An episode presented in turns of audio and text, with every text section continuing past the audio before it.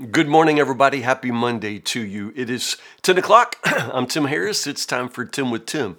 It's the start of a new week. I thank you for your uh, patience with me to let me take last week off. But we did Monday, but then I took the rest of the week off. Uh, once a year, just as pastor, I like to get away for prayer. And uh, that was my annual prayer retreat. I last couple of years have gone to the Abbey of Gethsemani. It's a it's a Catholic monastery outside of Bardstown. Uh, the Trappist monks there are pretty fantastic. They have a vow of silence, they speak only to God, and they have a value of hospitality, which means they invite people from the outside to come in. And so I spent a week there in silence and solitude, and uh, I prayed for all of you. I prayed for uh, the church that I serve. Uh, and uh, for me, it's just uh, gosh, it's an annual commitment to my friendship with God, if that makes sense to you at all. Uh, I just like to get away and be with the Lord, which is where we begin today in uh, Mark chapter 6. We're going verse by verse from the Gospel of Mark. Mark chapter 6, verses 30 to 56 is our passage for today. So let, us jump right in. Um, verse 30 picks up uh, sort of right uh, there was that interlude where John the Baptizer is killed. Right before that, Jesus sent out the 12, and now they return. So it's really kind of strange how the baptizer's death, you know, sort of interrupts that story of how they left and came back from their from their mission. But they've come back, uh, and Jesus instantly says, "Let's go off by ourselves to a quiet place and rest." Um, remember that several of Jesus's disciples, the 12, were actually first disciples of John. And so they would have loved John, and the news of his death is going to be uh, somewhat rattling for them. Uh, so I think Jesus here uh, wants to give them an opportunity just to come away and rest and grieve because they need that. They, they are emotionally, spiritually, physically spent and the scripture says they don't have they don't even have time to eat, you know. And so Jesus calls them away to rest. Now, the interesting thing is I don't even know if they get to because people just won't leave them alone. The, the crowds continue to follow, to, to just pursue them, and they, they never get a break. They never catch a break. Jesus saw the crowds. He's a step from the boat, the scripture says, and he had compassion on them. Whew, he had compassion. Um, there's a a syndrome. I don't know. It's not a real thing, but a syndrome called compassion fatigue. Uh, I, I, get it sometimes. You probably do too. It's just the point that once you start doing good, once you start helping people, there's no stopping place. You know. Have you ever? Sometimes at church, I'll ho- I'll open the door for somebody, but then there's 700 people leaving, and so I'm holding the door, and then people just start filing out, and there's no place to you know to stop because there's always somebody else, you know. And I start out, you know, like you know, really happy to do it. Eventually, I just want to slam the door in somebody's face. I mean, not really, but you know what I mean. It's just like it never ends. It just never ends.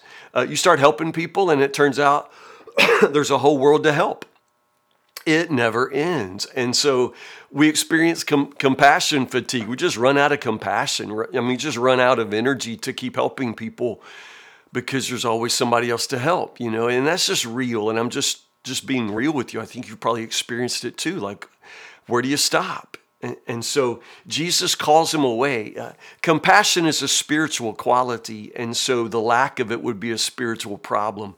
The only solution is time away with Jesus, you know, time away with Jesus to let him refill what has drained away in you. And so Jesus calls him away, but instantly Jesus sees the crowds and, and he sees them with compassion. Jesus never runs out of compassion.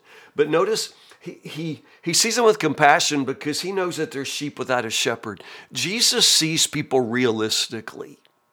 He recognizes that they're like sheep without a shepherd. And so, for that reason, if they act like sheep without a shepherd, he's not surprised or disappointed. His expectations are aligned with reality. You know, he knows, he knows how people are. And I, I love that about him. One of the things I notice here, uh, again, just kind of trying to figure out the way that you know, the the death of John the Baptizer just sort of interrupts the story, like I said. Um, in my reading here, I think part of what I see is this juxtaposition of of King Herod's uh, you know uh, extravagant banquet, you know where you know Salome dances. I mean, it's food, it's debauchery, it's terrible. Uh, but you got this king, this you know this you know powerful man, and this amazing spread of food, this feast, and all of that. I think it's meant to be compared to Jesus, who sees the people here uh, as sheep without a shepherd. In other words, you got this king of the world over here having his banquet, but still the people don't have a leader. You know, I love that. Jesus sees them uh, here, you know, without a leader, and for that matter, without food. You know, so again, I think there's an intentional comparison between King Herod's lavish banquet and the people that he is supposed to be, you know, sovereign over, King Herod, and they're out here without a without a leader and without food. I, again, I think that's probably intentional. So Jesus, you know, says to the disciples, "Feed them. Yeah, you feed them." Remember, we've already mentioned they haven't even fed themselves. And, and there's no food. I mean, I don't even point out, there's, you can't just go to IGA. There's no food. And Jesus says, feed them. I think one of the things you just have to learn is that Jesus absolutely will command you to do what's impossible for you to do. He will tell you to do something that's impossible for you because you're never supposed to be dependent only on your own power. It's impossible for them to do apart from Him, but they're never supposed to be apart from Him. And so Jesus will tell them something that's impossible for them only because He wants them to learn to draw upon His unlimited power. Uh, at the same time, you know, what do you have? You know, we have five loaves, you know, two fish, something like that. Um, everything that you need to do what Jesus calls you to do is always going to be at hand. You know, He's always going to provide. It's always going to be already in your hands. It, it won't look like enough, uh, but whenever Jesus calls you to do something, he already provides everything necessary to do his will and like i say it's, it's already going to be at hand although it won't look like enough to you and, and i think that's just sort of fantastic. The point is jesus is going to take it he's going to bless it and multiply it. You, in, in your hands it's not enough. In his hands it's more than enough y'all. They got leftovers. And i love that part of the story.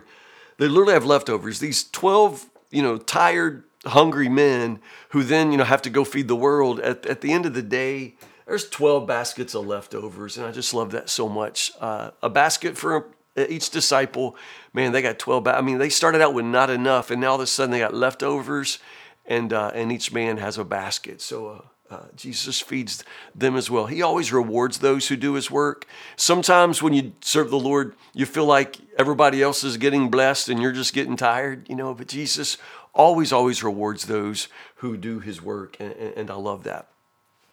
Verse 45, immediately, it's Mark's favorite word. Immediately, uh, Jesus uh, insists the disciples get back in the boat.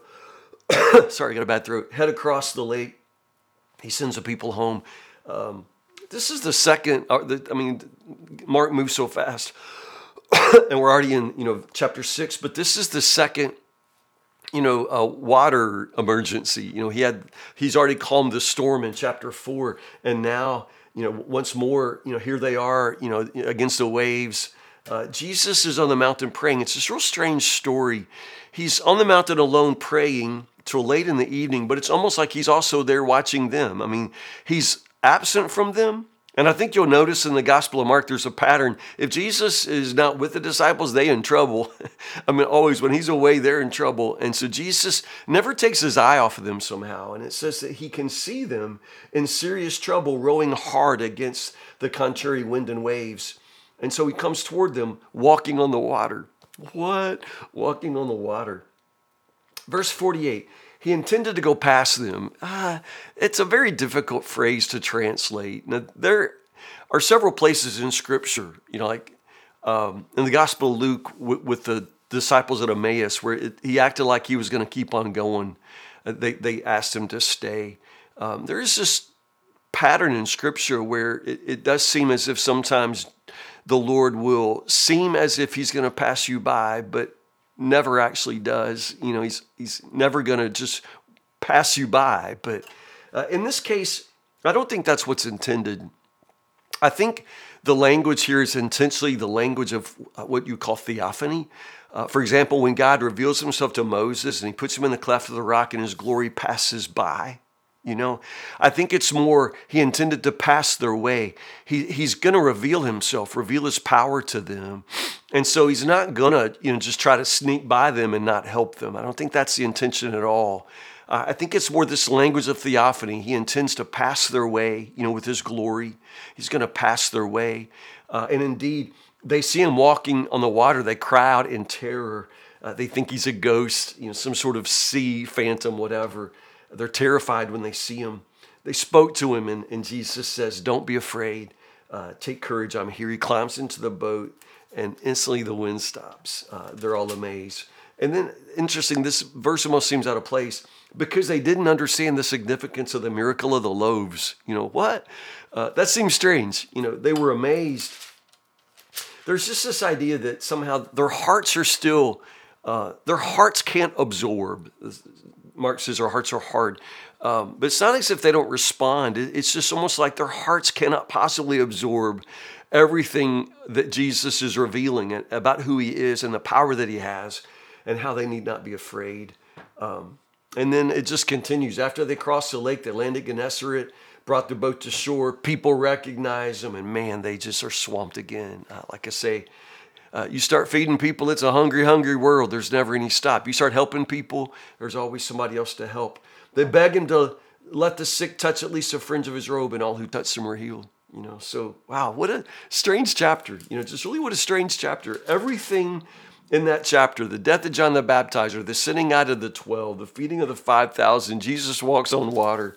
Uh, but uh, in that, just that constant, you know, thrum of people coming to Jesus, uh, I just think it's uh, beautiful and amazing.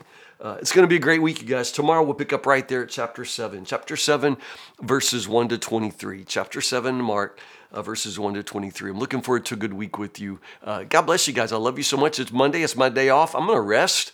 Uh, again, just trying to get over this cold. Yesterday was a big day at church. Uh, but anyway, I'm going to rest today. I'm going to go to the grocery because we still got to eat. So if you're at Meijer's, I'll see you there at Meijer's as well.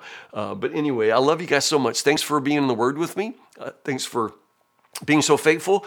And I'll see you in the morning, Lord willing, 10 o'clock for 10 with Tim. You guys have a good Monday.